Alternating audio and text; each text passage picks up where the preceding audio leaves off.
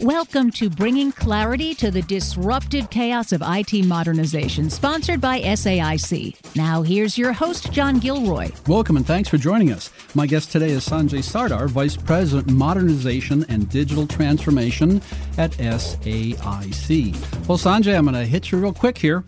You know, scalability of the cloud is a phrase that pops up on billboards all over town. I was at Metro Center last week, right in the middle of Metro Center, these big billboards all over with scalability. So, what does scalability mean for our federal listeners?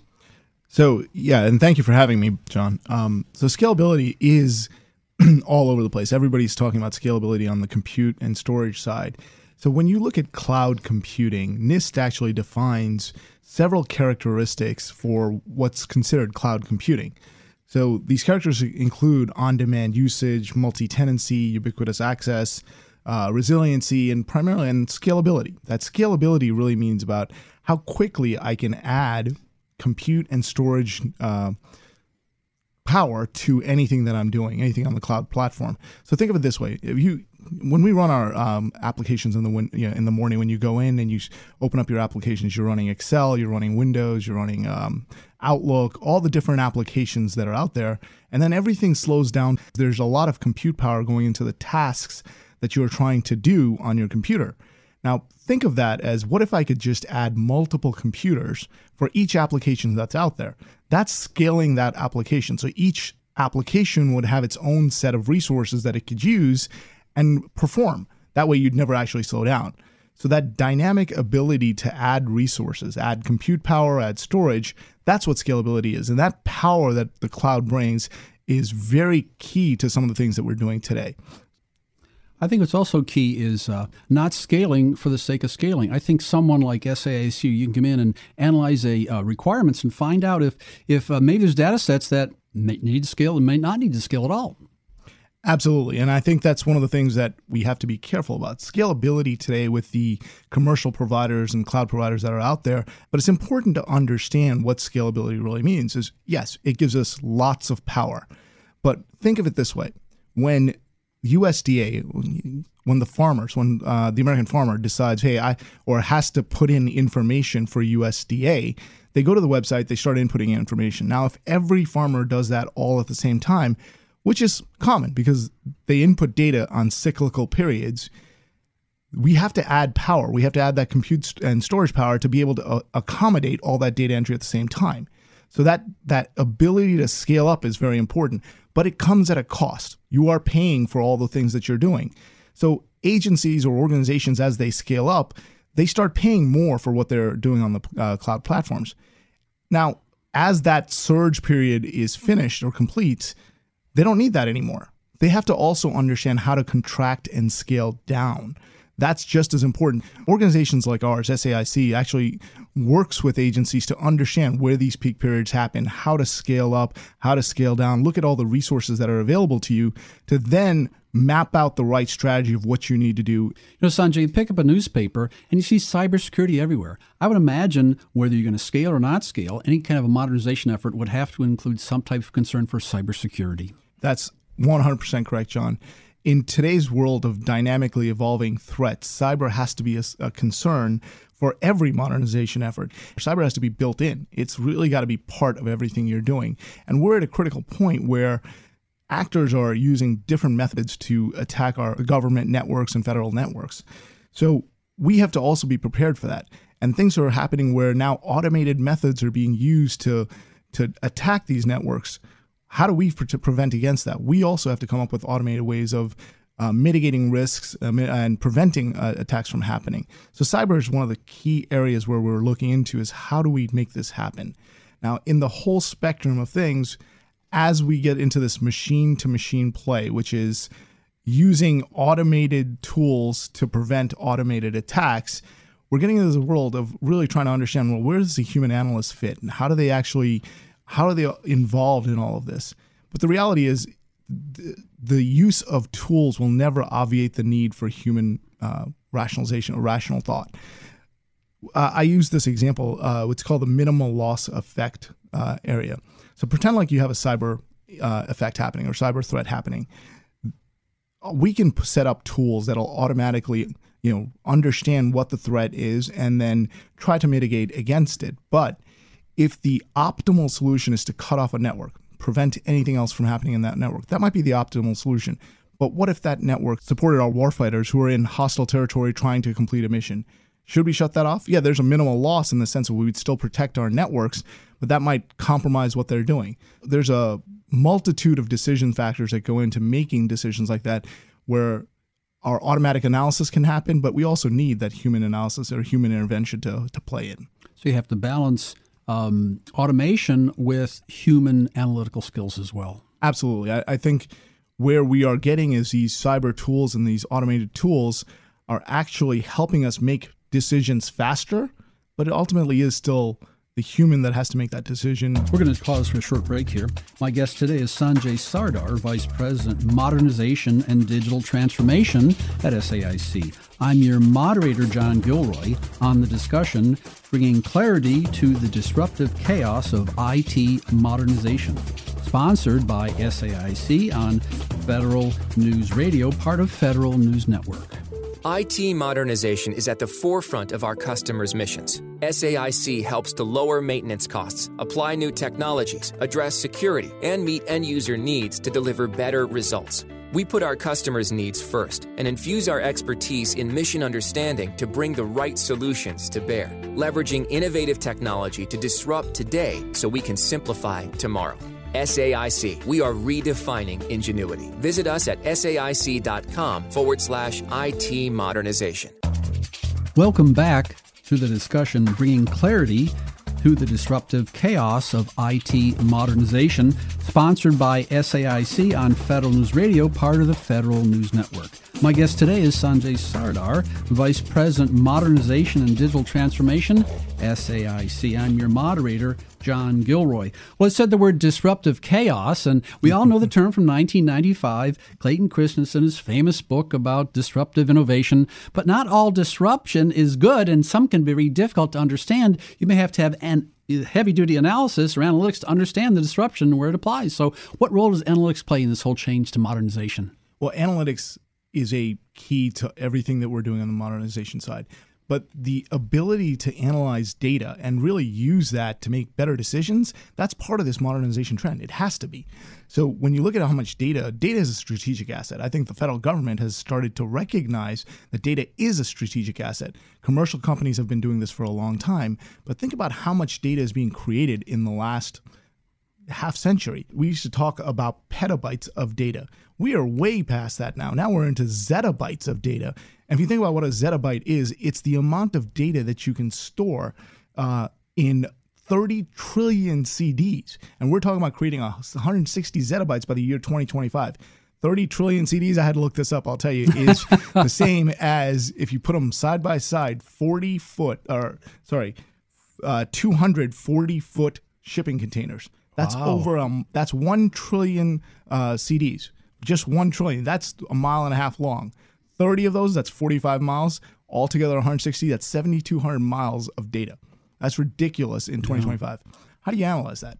You can't analyze that with the traditional compute that we have today. So you really have to start looking at high performance compute. You have to look at parallel processing. Cloud platform scalability all gives us that power to analyze this data to really make better decisions. So, Sanjay, we have strategic data sitting in federal systems. We know that, right? Yes. Okay. And then you read a quote from Tony Scott, and Tony Scott says, you know, former Fed CIO, we don't know him. You know, it's estimated that $3 billion in federal technology will at the end of its life in the next three years. I mean, so you have strategic data sitting in a difficult place. What do you do? Just lift and shift? Just pick it right up and bring it into the data center? I hope not. That's a that's an excellent point. I think when you talk about modernizing applications and structures that house this data and the, uh, that we use for mission critical systems, it is there's multiple ways of doing it. Lift and shift, that traditional redeploying applications into uh, the cloud platforms, is one way of doing it. It's not necessarily the best way. In the sense of what I'm saying is cloud efficiencies. That's why we're looking to do these things. You know, pick up on the efficiencies, the cost savings of cloud, the power of cloud. But if you just lift and shift applications and move them into the cloud, you may not be able to harness the power of the cloud. Your application may not be able to use the processing power that's out there. There's multiple ways to do it.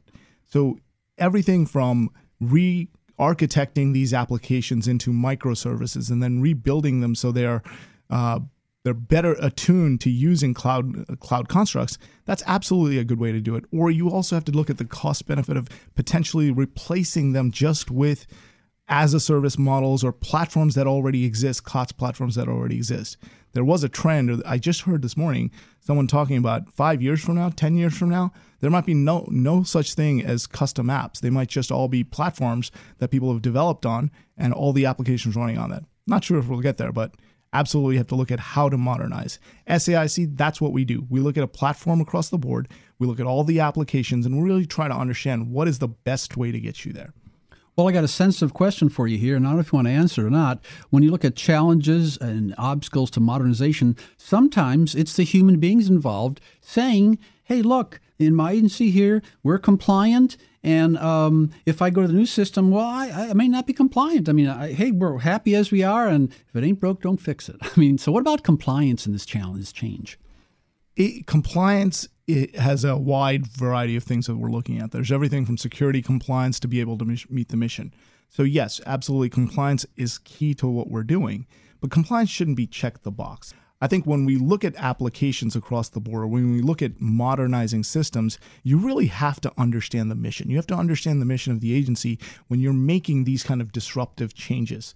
Change is complex. There's no doubt about it. Modernization is complex, and you are we are going to have to in, infuse these disruptive technologies because at the end of the day, what we want to do is we want to simplify tomorrow, right? We want to make it so we're not in this mess again three years, five years down the road. One of the challenges to this modernization, from my perspective, I think is duplication and redundancy. Now, this is a way where SAIC come in and actually save people money and, and reduce costs. Yeah, underlying to everything in the modernization world is good architecture. You got to look at everything at a at the, that fundamental level. Understand how things are built. Understand where data flows exist. Understand what data is out there, what's duplicative, as you put it, what's redundant, what's necessary, what's not necessary you know, when we talk about app modernization, for example, why do we move apps as a group? Because there's interdependencies, things that work together. When we talk about infrastructure and software defined infrastructure, when we start putting in automation, we have to understand what the agency mission really is and how best technology can help the agency deliver that mission. If we're not doing that, modernization for its own sake is not worth it. Yeah, some people say that remodernization means to expand the agency's capability, and that could include scaling, it could include redundancy, it could include app efficiency and cybersecurity well. So it's a it's all inclusive. Yeah, absolutely. I think the challenges that we face right now, there are some things that we're we have to overcome. One of the things is funding. When we look at funding for modernization, the federal government has been very good about buying um, technology and upgrading. As you buy technology and you let it sit, it faces this problem of obsolescence. We we don't fund to continuously modernize. We have to get over that. We also have this issue of how processes are changing, how things are working.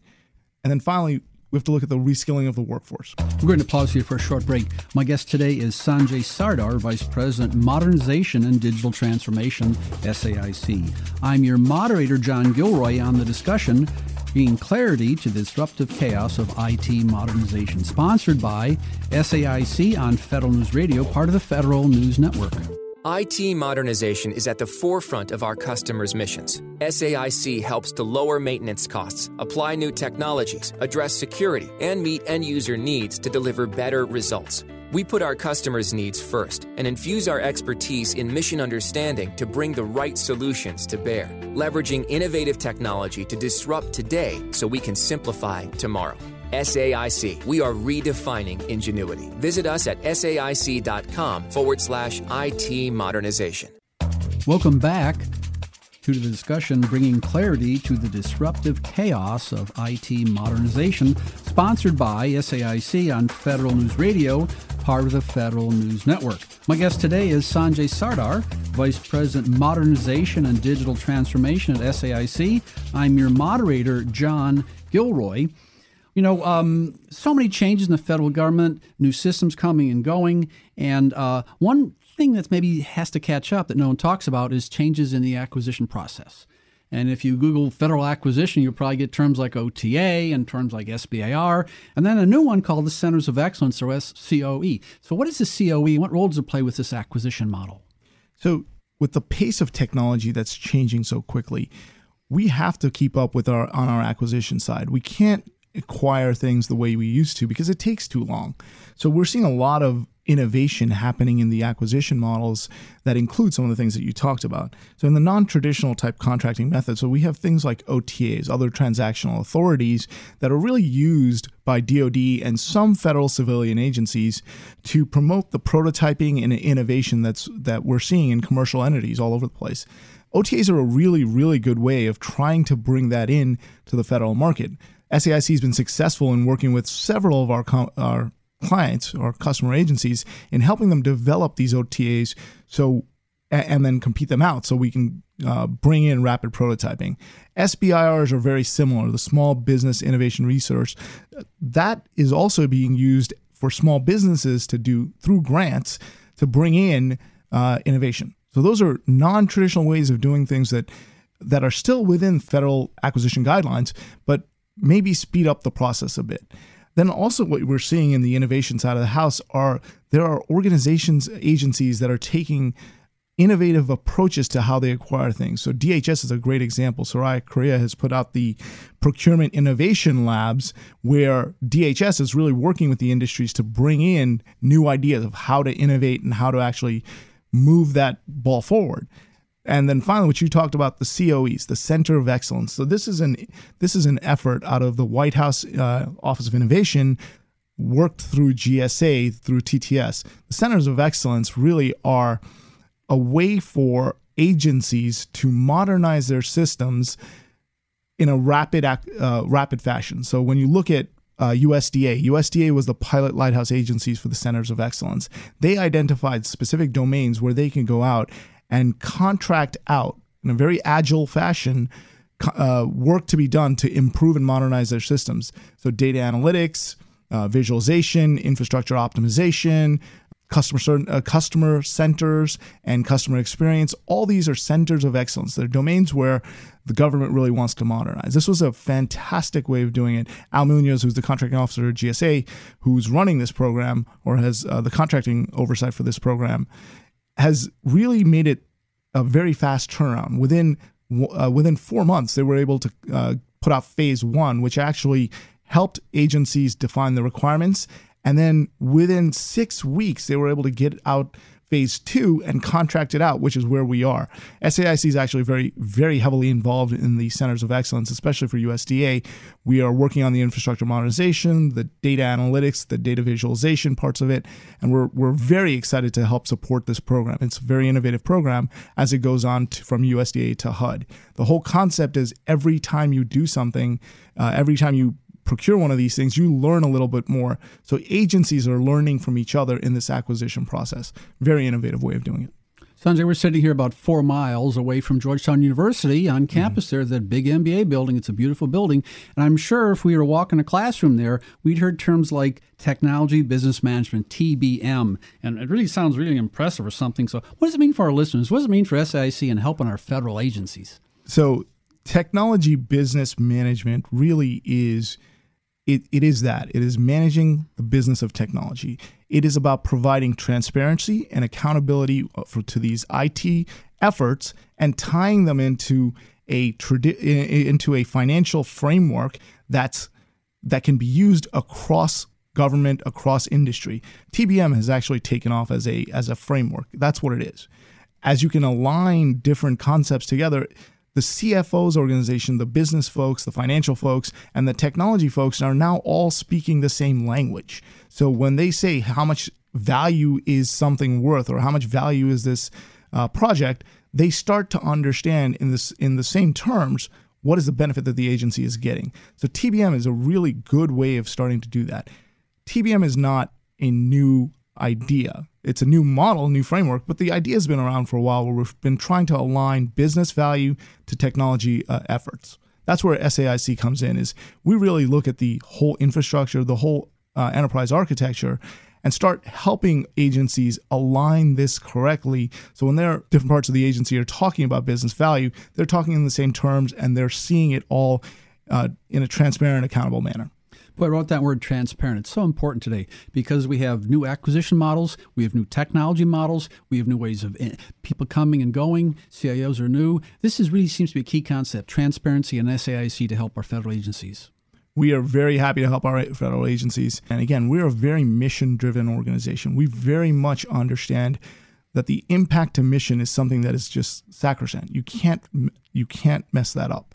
So when we do modernization, when we look at impl- implementing new technologies, when we look at changing things, when we bring in all these things that are happening in the modern world today, we look at things like organizational change management. We look at how that plays in, how that impacts the organization, and really take all that into account when we are finishing and building our systems.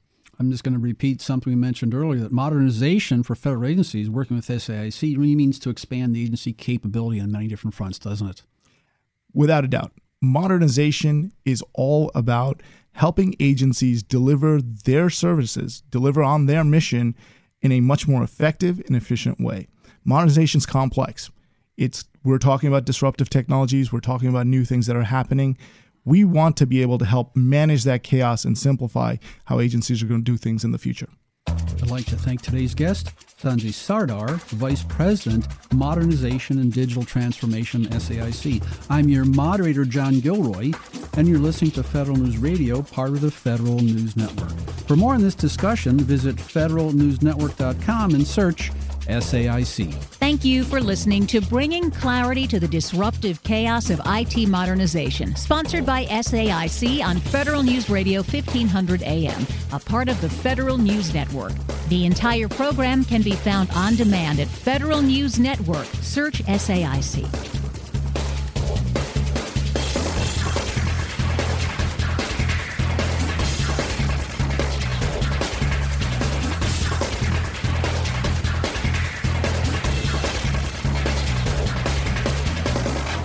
Take a look under your bed. Find stuff under there? What about jobs? No? Now try your basement. There's a pair of overalls that overall you're not so into anymore. A perfectly good laptop that hasn't sat in your lap in months. And even more stuff, but still no jobs? Well, you really have both. See, stuff is defined as household articles considered as a group. Sometimes this stuff is no longer needed. Wait, no longer needed? That can't be right. Because remember those jobs you were looking for? Those are really needed, and they're the stuff inside your stuff even inside that winter coat that moved with you to Phoenix. Our job is to unlock those jobs, and it starts when you donate your stuff to your local Goodwill.